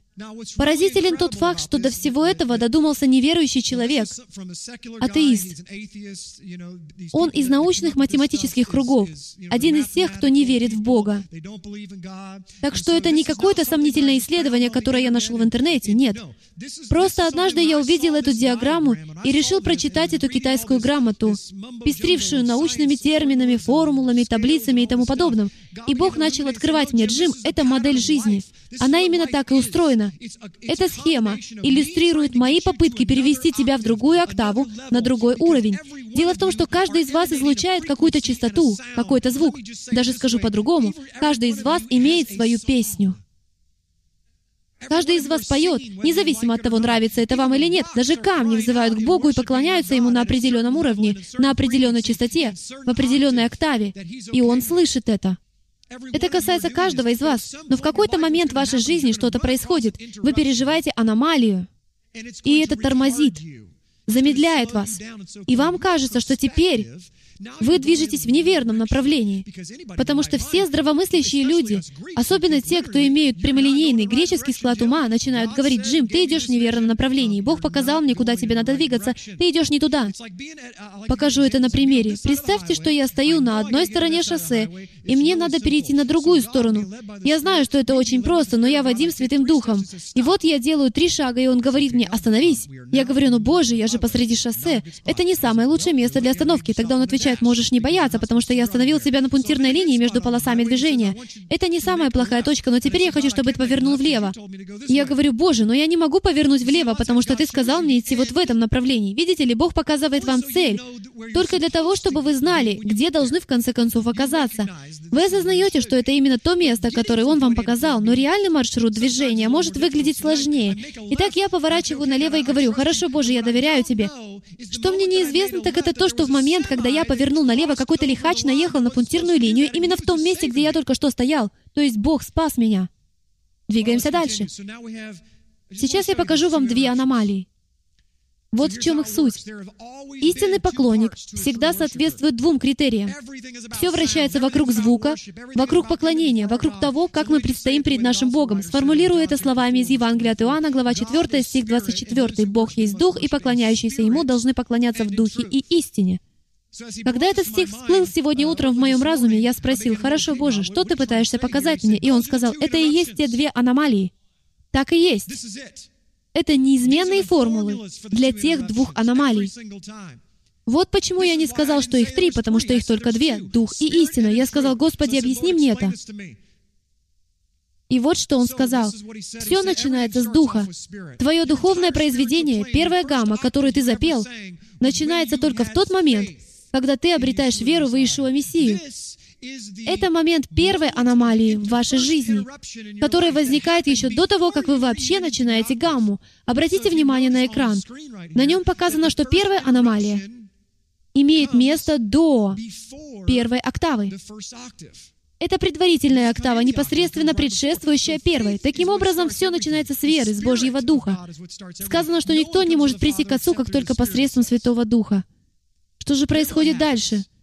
Посреди вашей первой октавы возникает первая аномалия. И как неудивительно, в самом конце, прямо перед переходом на следующий уровень, всегда происходит вторая аномалия. Никто, дамы и господа, не пройдет через свою жизнь, напевая Божью песню, с последующим безболезненным переходом к следующей октаве без этой аномалии. Это вселенский принцип. Так было со всеми библейскими патриархами. Взгляните на Иосифа. Превосходный пример. Прямо перед величайшим переходом на совершенно новый уровень он был брошен в тюрьму. Почему? Это аномалия. Скажу об этом с позиции учителя и пастора или того, кто наставляет и консультирует других. Это подобие собеседования. Тестирование. Ваши аномалии — это аналоги тестов, но вы должны уметь распознавать их, поэтому мы продолжаем.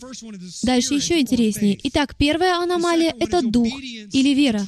Вторая — это послушание истине.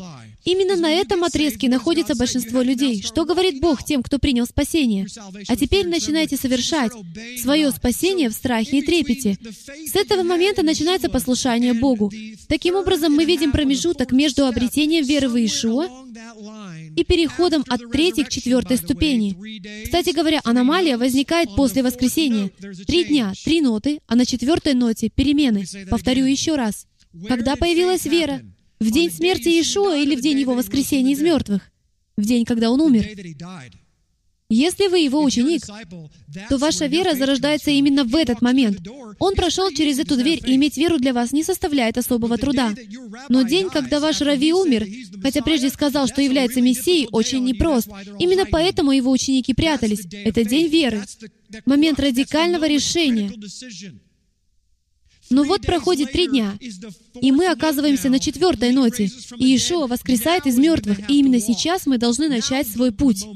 Это момент, когда мы начинаем проявлять послушание. Именно в этой точке нам приходится учиться делать то, о чем Мессия говорил ученикам три с половиной года, и делиться своей верой с другими. Но это еще не все. Такой момент, такая аномалия в вашей жизни случится еще раз. Первый раз это просто послушание, слепое послушание, которое проведет вас дальше. А вот вторая аномалия гораздо сложнее. Давайте обсудим эти две аномалии внутри каждой октавы.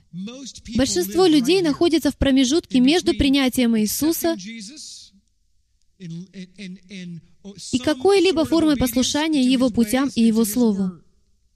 Но они подходят к четвертой ступени, четвертому дню, четвертой заповеди — и оказываются в затруднительном положении. В их жизни складывается определенная ситуация, и они не знают, как им поступить. Это вопрос выбора. Вопрос исключительно человеческой воли. В этой точке вера вообще не принимает участия. В процессе пения этих нот поклонения нашему Богу большинство людей останавливается, когда дело доходит до чисто волевого решения. Они не могут преодолеть борьбу в своей жизни. Это может быть порнография, эгоизм, жадность, жажда власти, что угодно. Они даже не догадываются, что им в этот момент вера в Бога, в общем-то, и не нужна. Бог не сказал на горе Синай «верьте». Он сказал, «Если будете повиноваться мне, то обретете жизнь. Вам придет благословение». Это совершенно другая часть. И если вы думаете, что эта часть тяжела, то вы только на четвертой ноте первой октавы. Потому что самая сложная часть еще впереди. И вот она. Некоторым удается преодолеть первую аномалию. Они открывают для себя Божье Слово на более глубоком уровне и начинают применять его на практике. Они начинают исполнять написанное в Библии по-библейски, проявлять другим любовь так, как об этом говорит Бог. Когда кто-нибудь приходит к ним и начинает сплетничать, они отвергают это, мягко упрекают собеседника и советуют ему исправить свое отношение. Если они знают, что не примирились с братом, то не поднимут свои руки перед Богом, пока не сделают все возможное, чтобы исправить ситуацию. Они исполняют свою часть по-настоящему, стараясь исполнять написанное в Библии по-библейски. Все это ноты фа, соль, ля и си.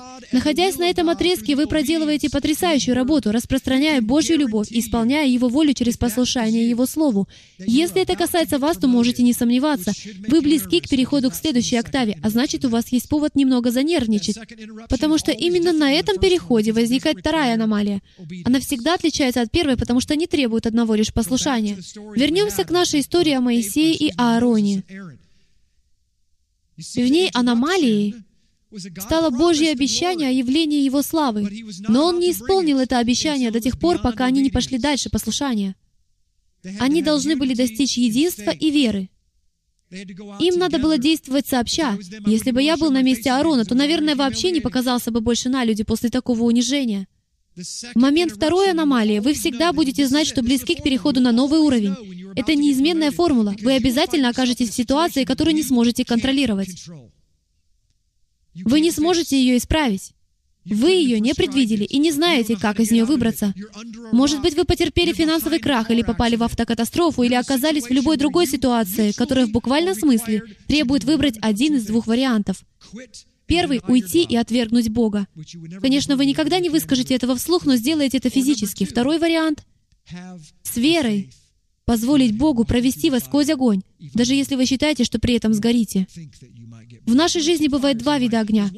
Первый из них позволяет увидеть, что находится по другую сторону от него. Поэтому, когда Бог говорит «пройди через огонь», я вижу, что меня ожидает впереди, и ступаю в огонь. Это первая аномалия. В момент же второй аномалии огонь настолько плотный, что вы не можете рассмотреть, что находится за ним, и думаете, что там крутой обрыв. Вы знаете, чего от вас требует Писание, но исполнение этого потребует от вас жертвы. Послушание нет жертвы, дамы и господа, это просто послушание. Вы понимаете? Если я скажу моей трехлетней или годовалой дочери, выйди на середину дороги, она сделает это. Это простое послушание. Вы улавливаете мою мысль? Есть разница между послушанием и безоговорочной верой и готовностью пожертвовать. Послушание размышляет так. «Я делаю то, что мне говорит папа, потому что знаю, что он любит меня и желает мне самого лучшего». Вера же мыслит так. Я знаю, что папа не ошибается, потому что если бы он ошибся, меня постигли бы очень серьезные последствия. Сейчас я намерен упражняться в своем послушании посредством веры. Именно об этом говорится в послании Иакова. «Покажи мне веру твою без дел твоих, а я покажу тебе веру мою из дел моих, потому что в рамках еврейского мировоззрения вера и дела неразделимы». Вы не можете сказать мне, что у вас есть вера до тех пор, пока не преодолели аномалию в своей песне. Мы уже подходим к концу. Где вы находитесь? На самом деле лишь совсем немногие достигают второй аномалии и ходят в вере и послушании. Это именно тот момент, когда вы переходите к совершенно новой октаве. Все это имеет огромное значение для вашего призвания, дамы и господа. Это серьезная наука. Ее формулировка. Давайте я изложу ее словами Иоанна Крестителя. «Я должен умоляться, чтобы он мог расти». Когда я хожу в послушании Его Слову, благодаря Духу веры в Иешуа, меня становится все меньше, и это позволяет свету сиять через меня ярче, и я обретаю возможность петь на другом уровне. Это восьмой день. Это восьмая нота. Когда вы достигнете восьмой ноты, на вашу голову обязательно будет вылит елей и вы получите Божье помазание в вашей жизни. Но при достижении восьмого дня, восьмой ноты, система возвращается в исходное положение, и вам потребуется проявлять послушание Богу в тех сферах, о которых вы раньше даже не задумывались, а непосредственно перед следующим переходом. Вас постигнет аномалия, посерьезнее той, которую вы преодолели на предыдущем уровне, потому что жизнь Христа заключается не в том, чтобы сидеть на троне, наслаждаясь телешоу. Жизнь Христа — это смерть для смерти. Взгляните на следующее. Возникает вопрос, как же подняться наверх? Потому что если представить последовательность октав в виде диаграммы, то у нас получается вот такая картина. Каждый раз, когда я в своей жизни достигаю аномалии, она отклоняет меня вниз по спирали. С моей человеческой точки зрения, которую еще и поддерживают окружающие, я отдаляюсь от Бога из-за каких-то нелепых отвлекающих факторов или даже из-за ужасных событий в моей жизни. Но ваше мнение не соответствует Божьим взглядам. Вас неправильно научили. Октава изначально задумана так, чтобы отклоняться вниз по спирали. Знаете почему? Потому что мы обитаем среди падшего творения, и Бог пытается вернуть нас назад, в самое начало. Октавы формируют круг и ведут к начальной точке. Поэтому чем ниже вы спускаетесь, и чем труднее становится жизнь, с каждым пройденным испытанием вы в действительности приближаетесь к первоначальной песне.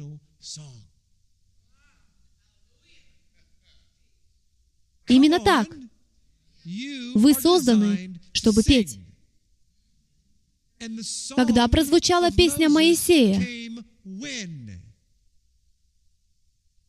когда лошади и колесницы утонули в море.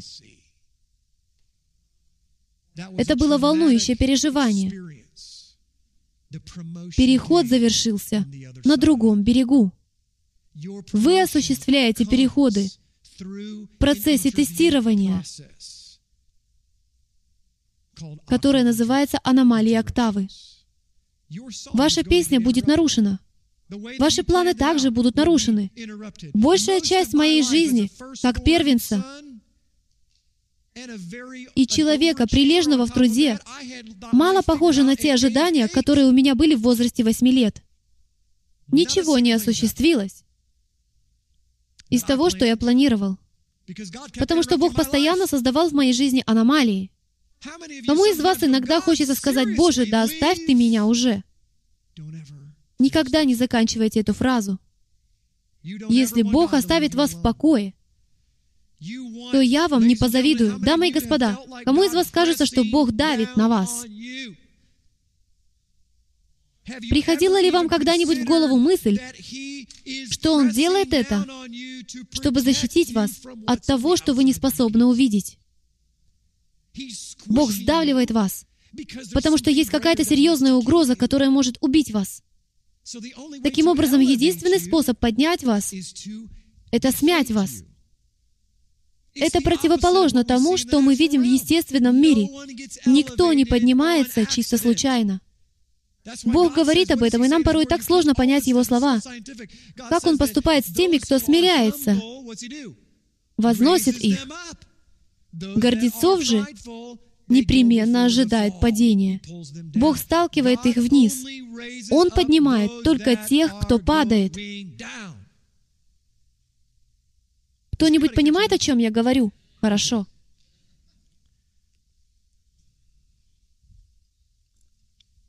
Итак, когда вам кажется, что ваша жизнь распадается на части, славьте живого Бога.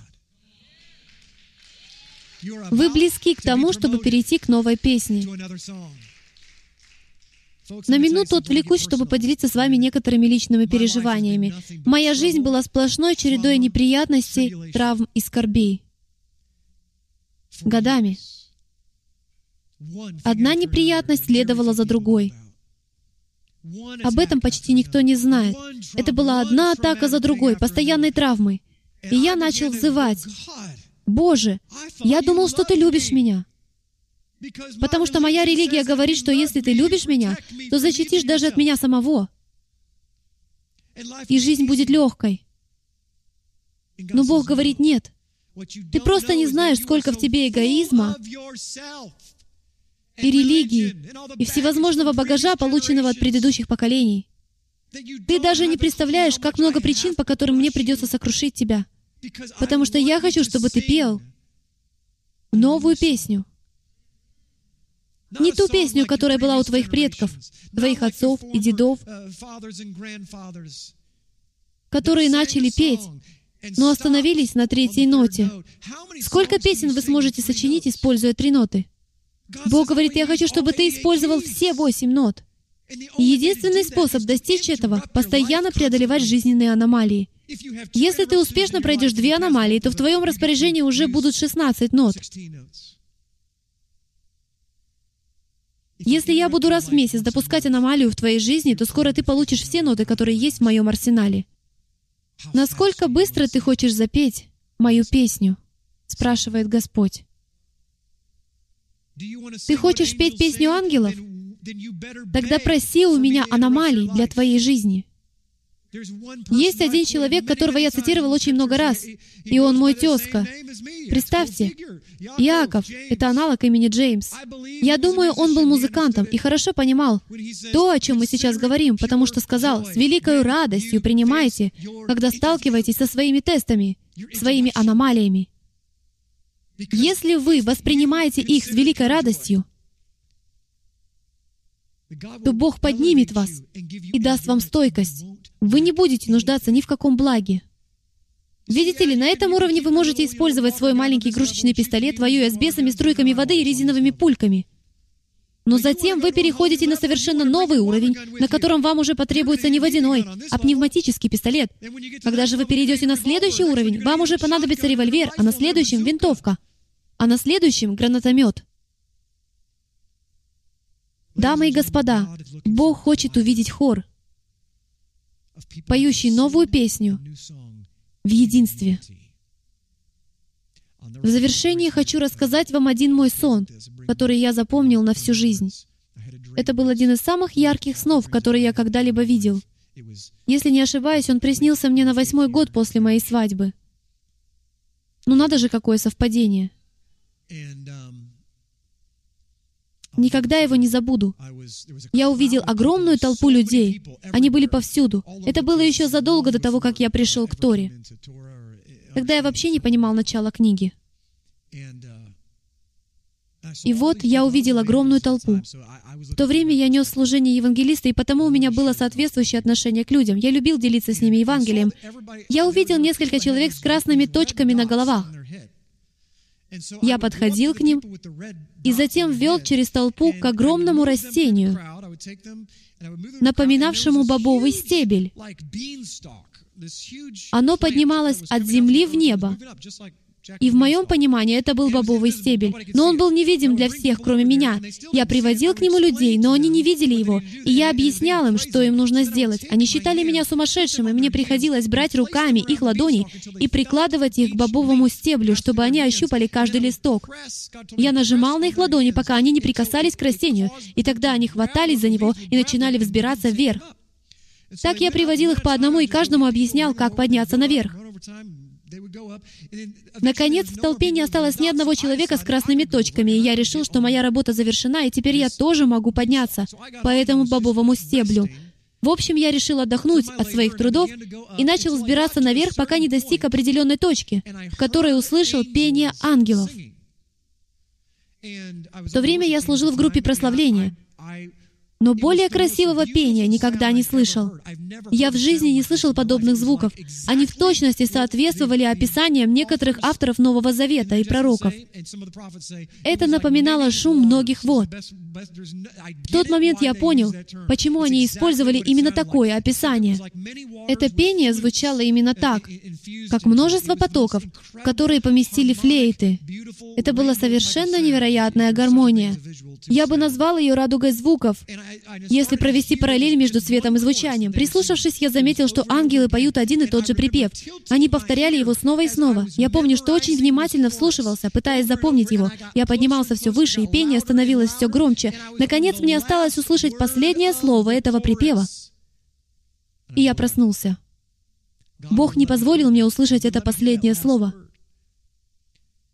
Я уверен, что этот сон имеет самое непосредственное отношение к теме сегодняшнего учения. Потому что Бог, глядя на мужчин и женщин, поющих вместе в согласии, видит нечто прекрасное. Происходит нечто прекрасное, когда Моисей и Аарон выходят вместе и благословляют народ в согласии одновременно. Там не сказано, что народ благословил один Аарон. Он сделал это вместе с Моисеем. В этом нет никаких сомнений. Аарон и Моисей произнесли благословение Иврим вдвоем, в согласии, в единстве и явилась Божья слава. Божий народ испытал на себе ранее неведомый ему уровень гармонии и звучания. Тем из вас, кто проходит трудности, скажу, это ваше время. Если вы хнычете посреди своих испытаний, то, пожалуйста, примите то, что я скажу в правильном контексте. Позор вам. Если вы не верите в могущество своего Бога, Нужна вера, чтобы, стоя на берегу Красного моря, смотреть на египетскую армию и говорить, «Приготовлю-ка я свой iPhone, уже не могу дождаться, когда увижу их тонущими». Не знаю, как Бог это сделает, но обязательно размещу это в Ютубе. Несколько минут назад я упоминал о том, что моя жизнь была полна травм и скорбей. Но только сейчас я достиг такого состояния, когда я могу оглядываться назад. Раньше я жил со скоростью 160 км в час, но Господь замедлил меня, чтобы я смог оглянуться на свою жизнь и сказать, вот это да, я уже не реагирую, как раньше. Но почему? Теперь для меня это не составляет никаких проблем. Раньше я дрожал бы, как осиновый лист. Но теперь вместо этого я славлю моего царя. И заслуга в этом не моя, а той песни, которую мне позволяет петь Бог. Я наконец-то начинаю приближаться к той точке, где осознаю, что скорби и испытания — это лишь средства, помогающие преодолеть рубеж, за которым я становлюсь ближе к моему царю. Сами по себе они ничто. Чем ближе вы становитесь к царю, тем четче осознаете, что его могущество и его слава настолько велики, что в его присутствии не может устоять никакая тьма. Поэтому с какой бы тьмой я сейчас не столкнулся, все это лишь мимолетная тень из мира, которую я вижу своими физическими глазами. Если я не осознаю этого сразу же, то это говорит о том, что у меня ошибочные представления. Если я прихожу в уныние из-за окружающих меня обстоятельств, значит, я смотрю на них физическими глазами. Я не верю Богу. Потому что мой Бог говорит, «Я пришел не погубить тебя, а благословить через тебя мое имя». Я призвал тебя быть светильником на вершине горы, и это не шутка. Моя рука не сократилась, и ухо мое не отяжелело. Если женщине настало время родить, то я не затворю ее утробу, говорит Господь Бог. Почему же многие из нас, приблизившись к этим условным родам, из-за сложных жизненных обстоятельств говорят, Бог, наверное, покинул нас, нам конец. Нет, Бог не покинул вас. Ему просто пришлось выйти из комнаты и впустить в нее врага, потому что именно ему поручено протестировать вас. Видите ли, если бы в комнате находился Царь Вселенной, то вы прошли бы любой тест. Но вам надо встретиться с врагом, который уполномочен Богом на то, чтобы помочь вам подняться на новый уровень. И враг настолько глуп, что вообще не понимает этого. В противном случае он никогда не был бы допущен в эту комнату, он никогда не искушал бы вас, никогда не создавал бы испытаний и скорбей. Но он не может остановиться, потому что лелеет надежду, что вы не пройдете этот тест. Но Бог все контролирует. Наш царь держит под контролем этого змея. И он вынуждает змея. Послушайте, он вынуждает змея перевести вас на новый уровень. Змей обязан пропустить вас на следующий уровень, если только вы пройдете испытание. Представьте, каково было врагу, когда он был вынужден вернуть Иову в десять раз больше того, что он у него забрал. Чтобы Бог не забрал у вас. Если вы праведны, то это делает именно Он. Не обвиняйте врага, он лишь уполномоченный представитель. Теперь это пытка для него — приносить Божьему народу благословение. Он послал египетскую армию и этим благословил Божий народ. Они никогда не увидели бы чудо в виде расступившихся вод Красного моря. Дамы и господа, враг помогает вам подниматься все выше. Смейтесь ему в лицо, и пойте перед ним свою песню. Пойте песню Моисея. потому что колесницы и фараон вот-вот утонут в море. Если вы верите, что Бог действительно таков, каким Он себя называет, встаньте, пожалуйста. Принесите Господу жертву хвалы, потому что Он достоин.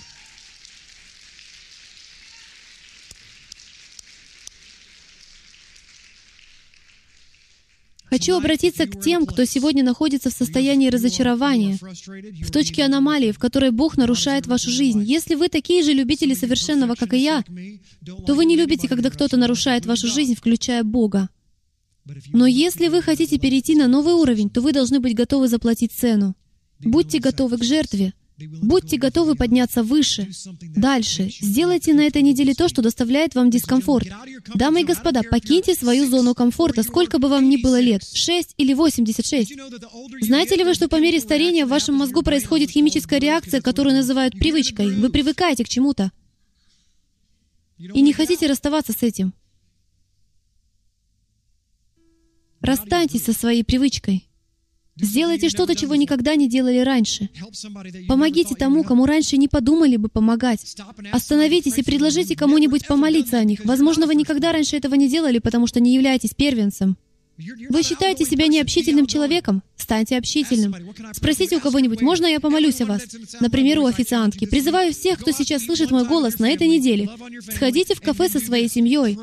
Проявите к ним любовь.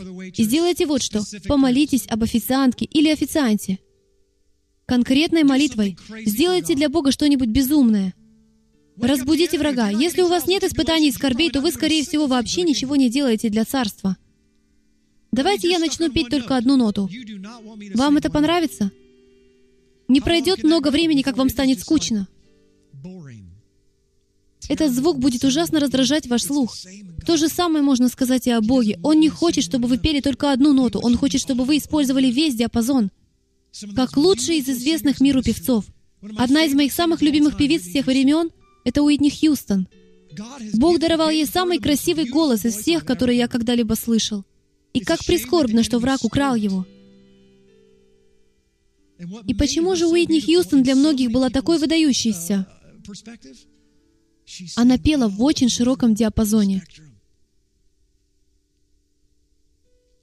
Друзья, Держите врага под контролем и в недоумении, используя полный диапазон. Он будет недоумевать, какую ноту вы споете следующей, потому что вы способны взять любую из 88 нот. Вы хотите и дальше оставаться в рабстве у врага? Продолжайте петь свои две ноты, предоставляя ему шансы 50 на 50. Отче, мы приходим к Тебе с благодарностью за то величие, которое Ты поместил внутрь каждого из нас. Боже, Ты призвал нас быть царями и царицами. Господь, Ты не призвал нас быть наименьшими в Твоем Царстве. Ты хочешь, чтобы мы были наибольшими. Но наибольший прежде должен стать наименьшим. Он должен упасть со своего пьедестала, со своего седла, как Павел, который думал, что служит Тебе. Прежде чем подняться, мы должны пасть на свои лица. Прежде чем увидеть славу, мы должны войти в скинию вместе со своим братом, прося прощения и достигая единства. Боже, прости нас, состоящих в браке, за те моменты, когда мы поступали неправильно, произносили злые слова, ранили наших супругов. Прости, что духовные дары и плоды Духа не текут через нас на том уровне, который Ты от нас ожидаешь. Господь, я осознаю, что плоды Духа — это просто звуки.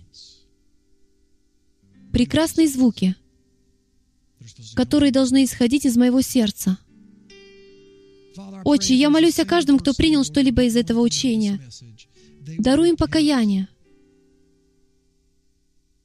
в том, что, оказавшись под обстрелом, они убежали с поля боя. Боже, прости их за такую реакцию. Ты просто ответил на их молитву. Всего лишь несколько недель назад они молились, «Боже, направь меня туда, где я должен быть, чего бы это мне не стоило». Но когда Ты показал им цену, они не согласились платить ее. Ты открыл дверь, приглашая нас войти, но мы видим лицо врага и даже не представляем, что находится у него за спиной. А там новая одежда, новые свершения, новое призвание и новая песня.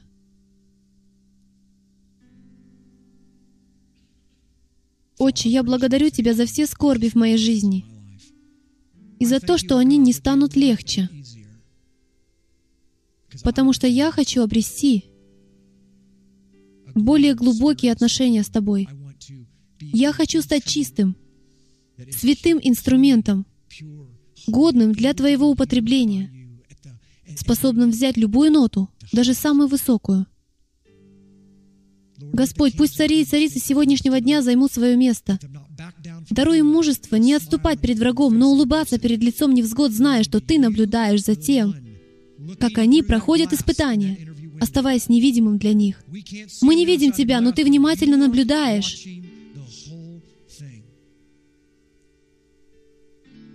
И не позволишь врагу переступить черту дозволенного. Господь, что я могу еще сказать? Спасибо, что Ты превыше нас. Спасибо, Отче, что Ты видишь то, что не можем увидеть мы. И огромное Тебе спасибо за то, что Ты милуешь нас и даруешь благодать, невзирая на наше неверие и сомнения. Потому что в Твоем Слове сказано, что сомневающийся подобен морской волне, поднимаемой и развиваемой ветром, которая не имеет представления, куда ее несет. Удержи нас в лодке, Отче. Даруй нам уподобиться Иешуа посреди шторма, чтобы нам быть настолько сосредоточенными на духовном, чтобы мы могли спать и покоиться посреди хаоса. Ты — Господин этого шторма.